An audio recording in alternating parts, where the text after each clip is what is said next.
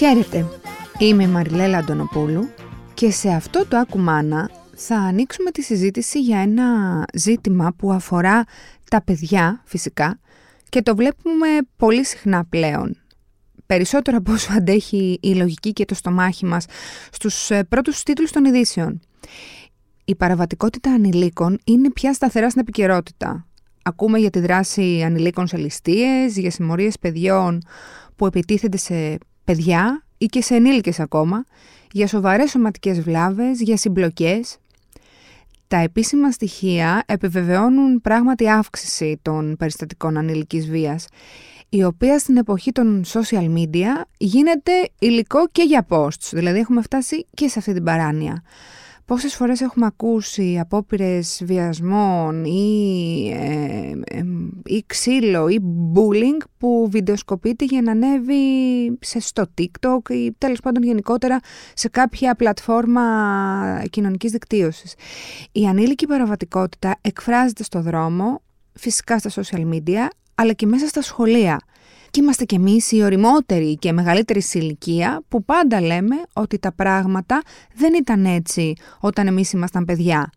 Δεν ξέρω αν είμαστε 100% ειλικρινείς, σίγουρα πάντως ε, ωρεοποιούμε το παρελθόν μας.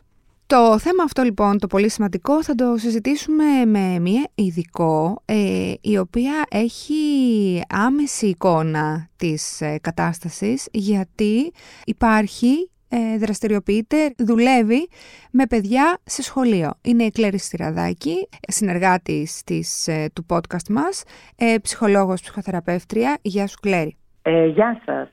Είπα και προηγουμένως γενικά ότι η επικαιρότητα είναι γεμάτη με τίτλους που αφορούν επιθέσεις από και προς τα παιδιά και όχι μόνο τα παιδιά, Ε, η νεανική παραβατικότητα όμως πόσο σύγχρονη ε, παθογένεια είναι Ε, η εγκληματικότητα έτσι των νέων ε, είναι σήμερα ένα από τα φαινόμενα που βρίσκονται σε συνεχή ε, ακριβώς λόγω των αυξημένων περιστατικών ε, που παρατηρούνται όπως Σίγουρα δεν είναι κάποια αποκλειστικότητα της εποχής μας.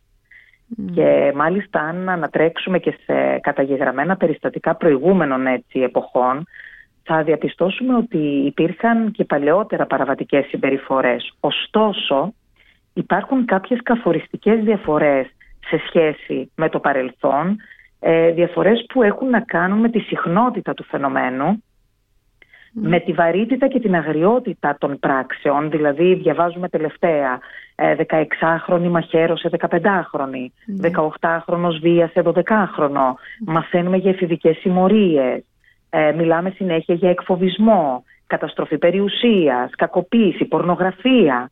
Ακόμα και η αφαίρεση της ζωής είναι κάτι με το οποίο έχουμε αρχίσει να εξοικειωνόμαστε σιγά σιγά και αυτό είναι αν μη τι άλλο τρομακτικό. Ε, δεν είναι ε, μια ακόμα διαφορά σε σχέση με το παρελθόν είναι η οργάνωση, δηλαδή το οργανωμένο πλάνο που φαίνεται να υπάρχει πίσω από αυτές τις πράξεις. Κάτι επίσης ιδιαίτερα ανησυχητικό. Έτσι, το ότι ο άλλος το έχει ε, στο μυαλό του μελετησει για να το κάνει. Ε, και φυσικά οι αιτίες που οδηγούν σε μια τέτοια συμπεριφορά είναι διαφορετικές. Τι ε, έχουν πάθει τα, παιδιά χρόνια. μας, τι έχει συμβεί, τι, τι, τι τους ναι. έχουμε κάνει, τι ναι. γίνεται; γιατί, γιατί έτσι τα πράγματα; Ε, κοιτάξτε να δείτε, το φαινόμενο είναι πολύ σύνθετο και για να αντιμετωπιστεί θα πρέπει να κινητοποιηθούν πολλά πλαίσια Σίγουρα πάνω απ' όλα η οικογένεια. Σίγουρα. Ε, όταν δηλαδή οι γονείς ε, λόγω ενοχών δεν χαλάνε κανένα παράλογο χατήρι στα παιδιά τους ή όταν λόγω επιβαρημένου ωραρίου αφήνουν τον πλήρη έλεγχο των αποφάσεων στα χέρια των ανήλικων παιδιών, ε, τότε δεν θα πρέπει να μας εκπλήσει η αχαριστία ή η απόλυτη αναρχία, αν θέλετε, στην οποία ε, αναπόφευκτα οδηγούνται οι νέοι. Ε, σίγουρα βέβαια δεν είναι μόνο η οικογένεια. Έτσι, το σχολείο σε πολλές περιπτώσεις είναι απρόσωπο και επιτρέπει ή μάλλον να το πω καλύτερα δείχνει ανοχή στην εκδήλωση κάθε μορφής βίας ε, όχι μόνο ανάμεσα σε μαθητές, αλλά πολύ συχνά και από μαθητές προς καθηγητές. Αυτό ήθελα να πω επίσης, ότι ε, έχουν αυξηθεί τα βία περιστατικά μέσα στα σχολεία, ε, ακόμα και απέναντι ναι. στους ε, δασκάλους.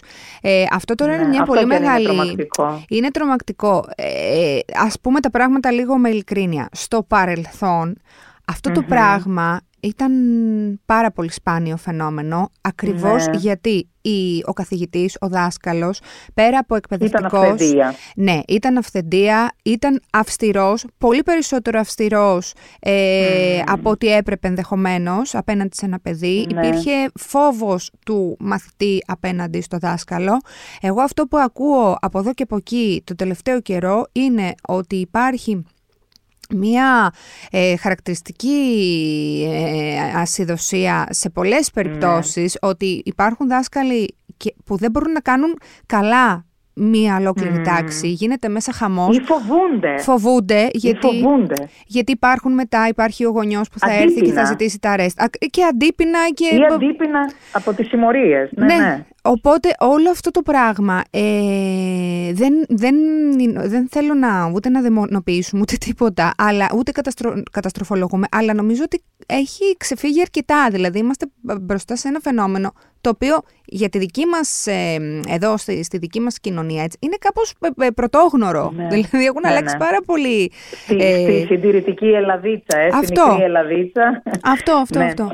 Ε, ε, είναι λυπηρό να βλέπουμε όλο ένα και περισσότερα περιστατικά βίας με τις ευλογίες των γονιών. Αυτό είναι πραγματικά το λυπηρό της όλης Και ξέρετε, δεν είναι προς Θεού για να μην παρεξηγηθούμε κιόλας, δεν είναι ζήτημα αυστηρότητας. Δηλαδή δεν σημαίνει ότι η κοινωνία για να στρώσει πρέπει να έχουμε έναν δικτάτορα πάνω από το κεφάλι μας να μας τιμωρεί Εκτιμώ όμως ότι οφείλεται κατά ένα τεράστιο ποσοστό ε, στα ελλειπή όρια και στη χαλαρή μορφή την οποία έχει πάρει η σημερινή οικογένεια όπως Δηλαδή, όταν οι γονείς δεν θέτουν συνέπειες στις απρεπείς συμπεριφορές του παιδιού τους ή δεν έχουν το σθένος να θέσουν ξεκάθαρα όρια και κανόνες μέσα στο σπίτι για το τι επιτρέπεται και τι απαγορεύεται.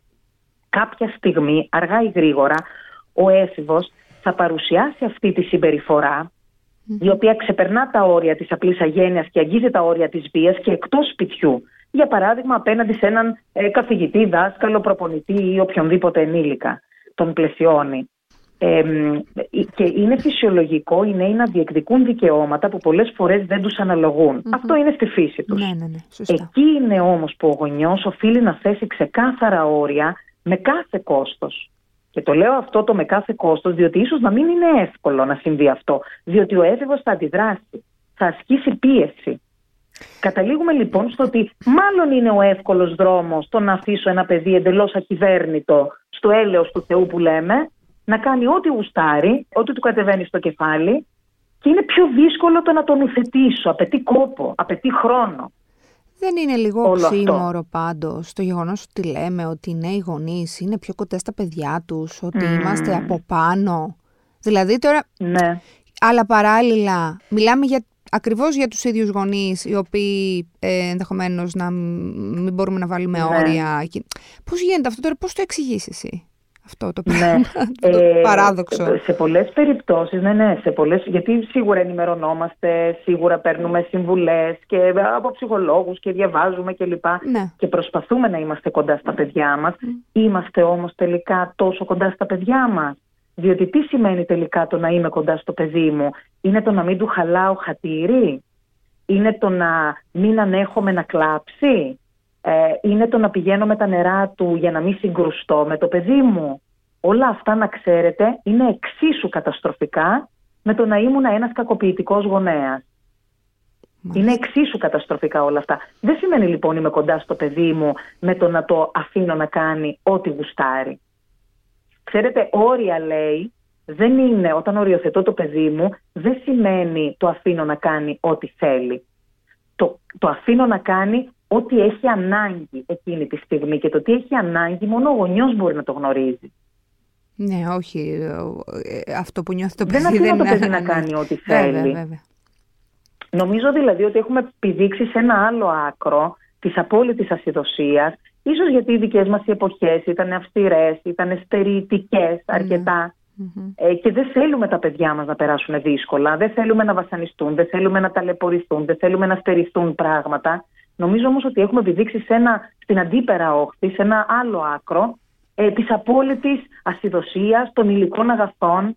Δεν λέμε όχι, δεν αρνούμαστε, κάνουμε όλα τα χατήρια, τα οικονομικά δεν το συζητάμε. Όσο και να ζοριζόμαστε, νομίζω ότι τα παιδιά έχουν ε, παραπάνω πράγματα από όσα θα χρειαζόντουσαν ή θα έπρεπε να έχουν. Πώς αντέχουν μερικές φορές. Και αξίζει να σας πω ακριβώς. Και αξίζει να σας πω ότι πολλές φορές το σχολείο, ε, γιατί και αυτό φέρει τις ευθύνες του, αλλά επειδή όπως είπατε είμαι μέσα στα σχολεία, σε πολλές περιπτώσεις παλεύει το σχολείο να νουθετήσει τέτοιες συμπεριφορές και να τις καλλιναγωγήσει. Ε, πράγμα, το, πράγμα το οποίο όμως προϋποθέτει τη συνεργασία με το γονέα του μαθητή. Και δυστυχώς αυτό πολύ συχνά δεν ευδοκιμεί δεν τους έχουμε συμμάχους τους γονείς. Τους έχουμε απέναντι. Απέναντι, ναι, ναι, ναι. Ε, το σχολείο λοιπόν εκεί ελάχιστα πράγματα μπορεί να διορθώσει όταν ο γονιός δεν είναι σύμμαχος με το σχολείο. Το σχολείο από μόνο του δεν μπορεί να αλλάξει συμπεριφορές όταν μέσα από την ίδια την οικογένεια ε, έχουν αφαιθεί. Να έχουν παραμεληθεί. Να βάλουμε λίγο στην ε, συζήτηση και τον παράγοντα social media. Αν θεωρείς ναι. ότι έχουν παίξει και αυτά ένα ρόλο ή απλά είναι, πώς να το πω, όχι το κερασάκι στην τούρτα, ότι από τη στιγμή που υπάρχουν ε, απλά αξιοποιούνται με τον τρόπο τέλος πάντων, ξέρεις, όπως... Βεβαίως. Τα, παιδιά, τα παιδιά βομβαρδίζονται σήμερα από τα social media και ξέρετε είναι και ένα φαινόμενο της εποχής. Δεν μπορούμε να το... Ε, και αυτό πρωτοφανές, το... έτσι. Πρωτοφανές ναι, είναι και ναι, αυτό. Ναι, ναι. Στο... Σαν, ε, σαν γενιά εννοώ, ναι, ναι, ναι. Έτσι. Ακριβώς. Όταν ο γονιός είναι αμέτωχος για τους δικούς του λόγους, έτσι, μπορεί να είναι λόγω ε, επιβαρημένου ωραρίου, όπως είπα προηγουμένως. Έτσι, μπορεί να είναι ένας άνθρωπος ο οποίος δουλεύει από το πρωί ως το βράδυ και παλεύει. Ε, όταν λοιπόν ο γονιός είναι αμέτωχος, τότε είναι που αποκτούν ανεξέλεγκτη δύναμη και τα μέσα κοινωνικής δικτύωσης να εισχωρήσουν στο σπίτι του παιδιού, στο δωμάτιο του παιδιού ε, γιατί ξέρετε, λέω πολλές φορές ότι κάποτε κλείδωνες την πόρτα του σπιτιού σου και ήσουν σίγουρος ότι όλους τους αγνώστους τους έχεις αφήσει απ' έξω. Σήμερα, με το να υπάρχει μία οθόνη στο δωμάτιο του κάθε παιδιού, κλειδώνεις την πόρτα σου, πέφτεις για ύπνο και το δωμάτιο του παιδιού σου, στο δωμάτιο μάλλον του παιδιού σου, έχει πρόσβαση οποιοδήποτε άγνωστος, ενώ εσύ κοιμάσαι. Πολύ μεγάλη αυτό είναι τρομακτικό αν το σκεφτούμε. Ναι, ναι, ναι, ναι. Εισχωρούν λοιπόν στο σπίτι του παιδιού τα κοινωνικά, τα, τα μέσα κοινωνικής δικτύωσης με όλα τα λανθασμένα και επικίνδυνα πρότυπα που προβάλλουν. Έτσι. Αξίζει να σας πω ότι σε προχθεσινή συζήτηση που είχαμε 13χρονα παιδιά, μιλάμε για παιδιά πρώτης γυμνασίου, έτσι. Ναι. Το, το συμπέρασμα έτσι, και η κατακλίδα της ε, όλης συζήτησης ήταν ότι η χλειδί και το εύκολο χρήμα αποτελούν τον υπέρτατο στόχο ζωής. Ε, όταν τα λέμε. Πραγματικά τώρα δεν θέλω να ακούσω τον boomer, αλλά όταν λέμε ρε παιδί μου ότι αυτό το πράγμα δεν γίνεται να ακούς τραπ, δεν γίνεται να ακούς τραπ και να μην επηρεάζεσαι από αυτό ε. το πράγμα το οποίο επαναλαμβάνεται συνέχεια. Δηλαδή είναι σε μια λούπα όλο αυτό. Δεν είναι ε. ότι κάποια τραγούδια, okay, κάποια κομμάτια αναφέρουν και αυτό. Υπάρχει μια αιμονή ναι. αυτού που ναι, λες ναι. τώρα, αυτού του lifestyle με το συγκεκριμένο. δεν γίνεται τα παιδιά λοιπόν να μην Είναι μόδα. Είναι μόδα, ναι, αυτό. Είναι μόδα. Τι, τι από όλα αυτά λοιπόν να μας πρωτοκάνει εντύπωση όταν αυτές οι αξίες και η βία πρωταγωνιστούν ακόμα και στα σημερινά τραγούδια από τα οποία βομβαρδίζονται οι νέοι και με τα οποία διασκεδάζουν, έτσι. Το οποίο, ξέρεις, είναι και, υπάρχει και μια ειδοποιώς διαφορά. Γιατί και εμείς στο παρελθόν ε, ε, ακούγαμε okay, και, και rock μουσική και hip hop και όλα αυτά τα ακούσματα μπορεί να είχαν μέσα παραβατικές αλλά σαν να υπήρχε μία αίσθηση ότι αυτό το πράγμα δεν θα σε πάει μπροστά. Αυτή είναι η διαφορά ναι. τώρα σε σχέση με την ναι. Δηλαδή δεν υπήρχε περίπτωση να ακούμε και οι πιο, οι πιο παλιοί, οι παλιοί κιόλας να ακούνε ξέρω εγώ Σιδηρόπουλο και να νιώθουν ότι Α, εντάξει, εγώ εκεί ναι. θέλω να πάω, να φτάσω εκεί που έχει φτάσει εκεί. Ναι. Υπάρχει αυτό. Δηλαδή μπορεί να το άκουγες, είχες όμως μία ε, επίγνωση ότι αυτό το πράγμα είναι στο περιθώριο. Η διαφορά ναι, τώρα με, ναι. την, με την τραπ είναι ότι αυτό. Υπήρχε, ναι, υπήρχε ένα μέτρο, υπήρχε ένα φρένο. Τώρα φτάνουμε στα άκρα πάρα πολύ, εύκολα. Πολύ. Είναι ακραία αυτά που ακούγονται. Είναι, είναι εγκληματικά αυτά που ακούγονται. Και το έγκλημα πια είναι τόσο μέσα στη ζωή μας, που δεν μας κάνει πια εντύπωση. Μα φαίνεται. Ε, και κάπως έτσι αυξάνουν και οι δείκτες, αυτό, αυτό που λέμε. Ε, και επίσης ε, να πούμε και όλος αυτό, ότι πλέον και η σεξουαλική επαφή ξεκινάει πολύ πολύ πολύ Αυτά συνέβαιναν πάντα φυσικά έτσι, δηλαδή δεν είναι, δεν είναι ούτε αυτό ένα, ένα νέο φαινόμενο, αλλά... Ε, δεν ξέρω. Μήπως... Έχει κατέβει η ηλικία. Έχει κατέβει ηλικία. Όμως, έτσι, ναι, τα ναι. όρια, ναι. Έχουν και επειδή τα παιδιά μιμούνται το ένα το άλλο και ξέρεις είναι και λίγο η, η, στην παρέα, ξέρω εγώ τι γίνεται. όλοι έχουμε περάσει από αυτή την ηλικία, ξέρουμε πώς, πώς σκέφτονται ναι. ε, και ναι. στην προεφηβεία και στην εφηβεία τα παιδιά. Ε, όταν ας πούμε η τάση είναι γενικότερα όλα αυτά να ξεκινάνε από νωρίς, όταν για άλλη μια φορά η, η σεξουαλική διαπαιδαγώγηση στο σχολείο είναι πλήρως απούσα, δηλαδή το πράγμα ναι, φοβερό. Ναι. Λέμε τα ίδια ναι. πράγματα ξανά και ξανά, χρόνια ολόκληρα. Σαν να είναι πολυτέλεια. Ναι, παιδί μου, και δεν γίνεται τίποτα. Είναι απίστευτο. Και είναι το προφανές. Είναι φοβερό. Ε, ε, εντάξει, η αλήθεια είναι ότι σε κάθε εποχή παρατηρείται το λεγόμενο χάσμα των γενεών ε, κάτι που νομίζω είναι και αναπόφευκτο να συμβεί έτσι. Φυσικά. Ε, σίγουρα δεν είμαστε σε θέση να κατανοήσουμε πλήρως τη νέα γενιά, μιας και οι εξελίξεις που παρατηρούνται είναι ραγδαίες και δυσκολευόμαστε να τις ακολουθήσουμε. Mm-hmm. Παρόλα αυτά, ε, παρατηρείται μια έντονη τάση των γονιών σήμερα να μην μπορούν να διαχωρίσουν ποιες συμπεριφορές είναι και πρέπει να παραμείνουν παιδικές και ποιες δεν αφορούν σε παιδιά. Ε, αυτό λοιπόν που πρέπει να καταλάβουν οι γονείς είναι ότι δεν είμαστε συνομήλικοι με τα παιδιά μας και κάποιες συμπεριφορές θα πρέπει να τους διδάξουμε ότι είναι μόνο για ενήλικες. Και ε, ε, θα σας μιλήσω με παραδείγματα. Το να βιαζόμαστε να τα μεγαλώσουμε είναι κάτι που έρχεται σε αντίθεση με τη φύση τους. Για παράδειγμα, όταν από τα τέσσερα τους χρόνια βιαζόμαστε να τα πάμε για επαγγελματικό μανικιούρ. Όταν στα 7 τους χρόνια τα πάρτι γίνονται σε σπα με μάσκες προσώπου.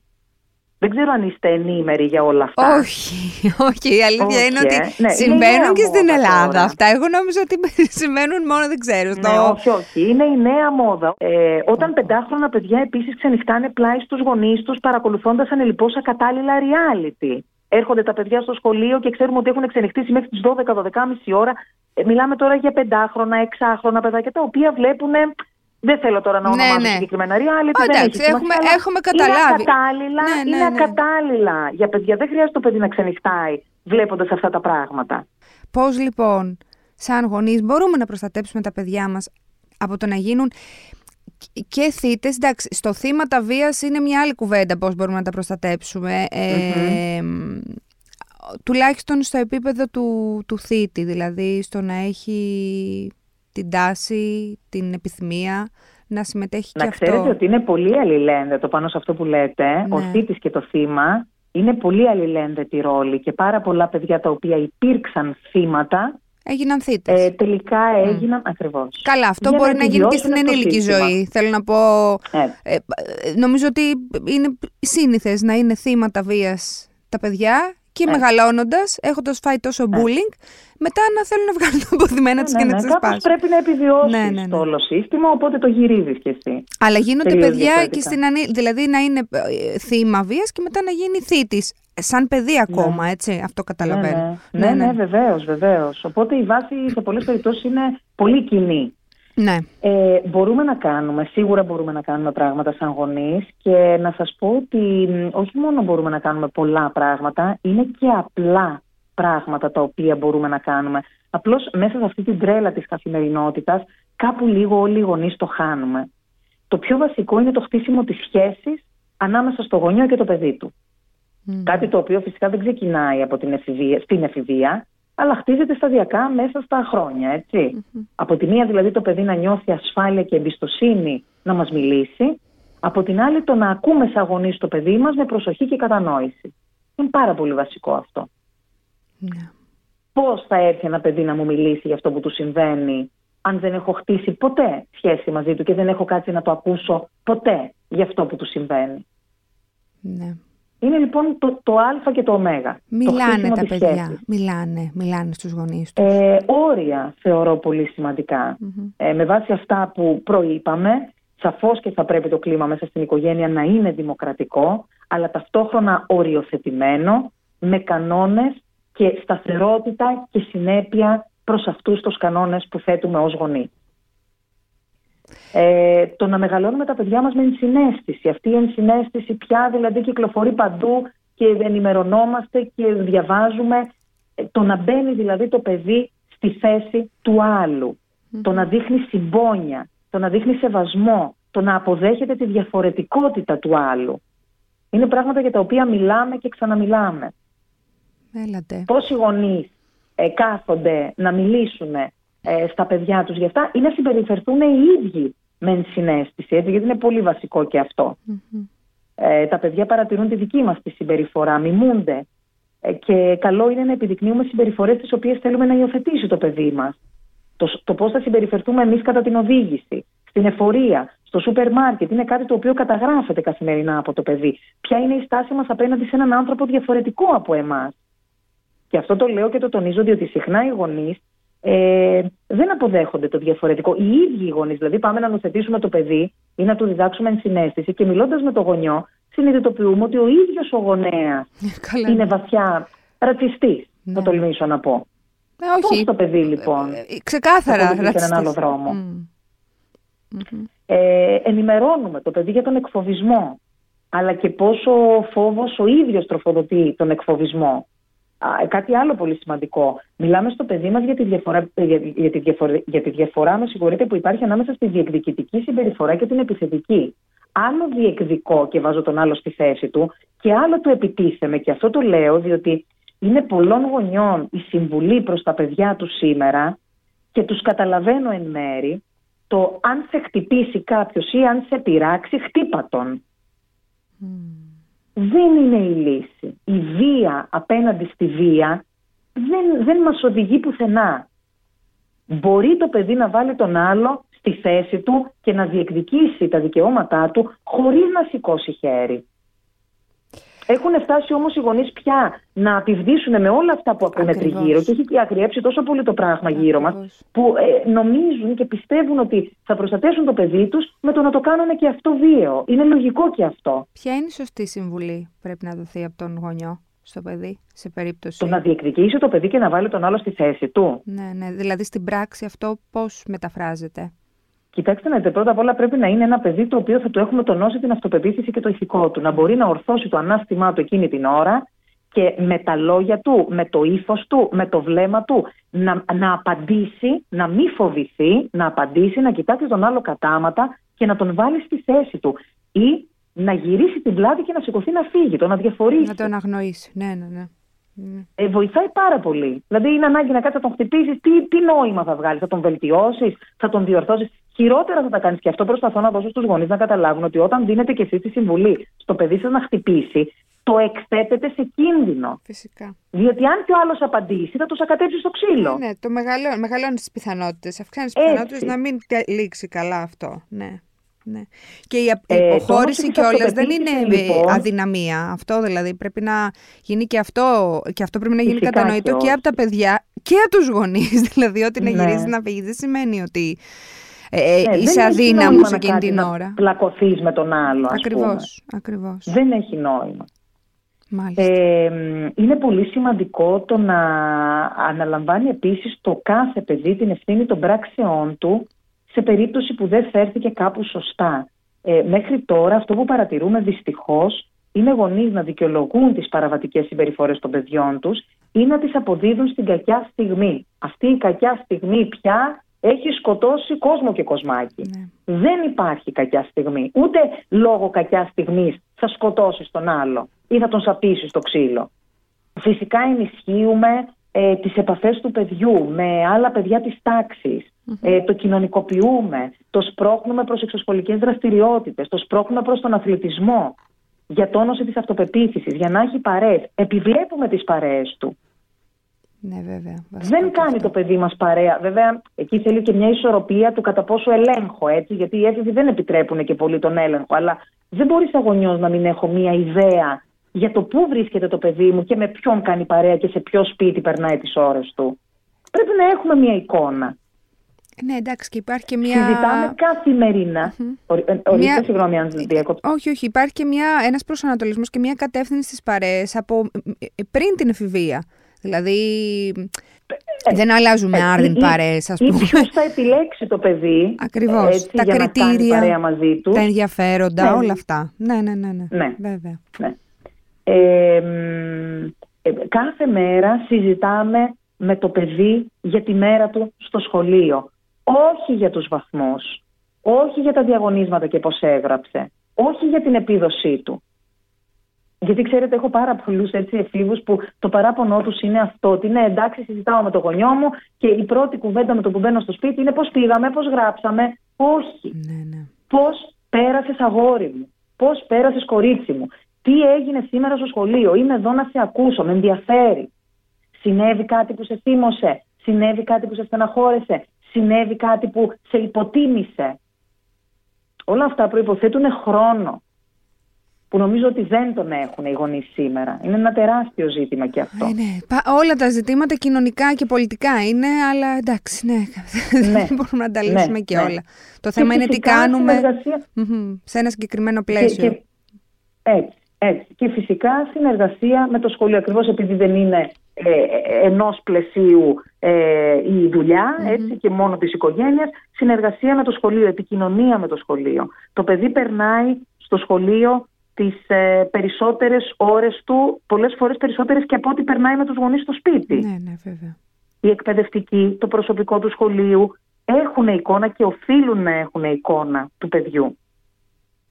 Οπότε αν κάτι μας αφορά, αν κάτι μας προβληματίζει, θα πρέπει να απευθυνθούμε στο σχολείο και να έχουμε συνεργασία. Το παιδί να παρακολουθείται και από το σπίτι και από το σχολείο. Μάλιστα. έτσι πιο πολύ είναι που ε, ε βοηθούν πάρα πολύ αρκούν. και κατευθύνουν Αρκούν, αρκούν. ένα παιδί. Μάλιστα. Ε, δύσκολο πρέπει να είσαι γονιός πάντως. Πολύ δύσκολο. Ναι, πολύ, ναι, δεν είναι εύκολο. Απ' την άλλη όμως είναι και αυτό που είπα ότι είναι απλά πράγματα. Ακούστε τα παιδιά σας. Α ακούσουμε τα παιδιά μας. Γι' αυτό τα φέραμε στη ζωή. Δεν τα φέραμε για να ε, μεγαλώσουν μόνα τους, ακυβέρνητα. Ακριβώς. Ακριβώς. Αν λίγο ανοίξεις τους δορυφόρους σου και παρατηρήσεις το παιδί σου και ενδιαφερθείς βαθιά για αυτό και παλέψεις να το κατανοήσεις με τις όποιες δυσκολίες, σίγουρα θα βγει κάποιο καλό αποτέλεσμα. Δεν είναι τυχαίο που, και με αυτό έτσι κλείνω, δεν είναι τυχαίο που όταν παρατηρούμε παραβατικές συμπεριφορές, mm-hmm. συνήθως, τι συνήθως, πάντα θα τολμήσω να πω, από πίσω κρύβονται γονείς αδιάφοροι. Ή για κάποιο λόγο αμέτωχοι, άφαντοι, απόντες. Δεν είναι τυχαίο. Ναι, είναι ένα κοινό χαρακτηριστικό, θα μπορούσε να πει ναι. κανείς. Μάλιστα. Ναι, είναι ένα λέει, πολύ πολύ Τα λέει όλα. Μάλιστα. Ναι. Κλέρι, ευχαριστούμε πολύ. Ήταν πάρα πάρα πάρα πάρα πολύ χρήσιμα όλα αυτά. Εγώ ε, ευχαριστώ. Καλή δύναμη. Καλή δύναμη. Να καλή συνέχεια και σε εσάς. Ευχαριστώ πολύ. Αυτά λοιπόν για το ζήτημα της ε, ε, ανήλικης παραβατικότητας ε, εντός και εκτός ε, σχολείου. Αυτά είχαμε να πούμε. Δεν ξέρω τι να πω. Αυτό που είπα και στην Κλέρη. Καλό κουράγιο είναι, είναι μια δύσκολη κατάσταση και για τους γονείς που έχουν μικρότερα παιδιά και όπως εγώ, ας πούμε, που σκέφτομαι τι γίνεται εκεί έξω και ήδη με πιάνει πονοκέφαλος και στρες στο τι θα αντιμετωπίσουμε αύριο μεθαύριο. Και για όλους τους γονείς που έχουν ήδη παιδιά σε αυτές τις ηλικίες, αλλά ακόμα και για τους ανθρώπους που δεν έχουν αποκτήσει παιδιά και τα ακούν όλα αυτά έτσι με λίγο γουρλωμένα ε, μάτια. Ραντεβού λοιπόν μέχρι το επόμενο Ακουμάνα. Μέχρι τότε ε, η γνωστή συνήθεια μπαίνετε στο ladylike.gr και διαβάζετε όσα περισσότερα πράγματα μπορείτε. Καταλήγετε στο No Filter Motherhood με θέματα γεμάτα ε, με ζητήματα μητρότητας. Γεια και χαρά.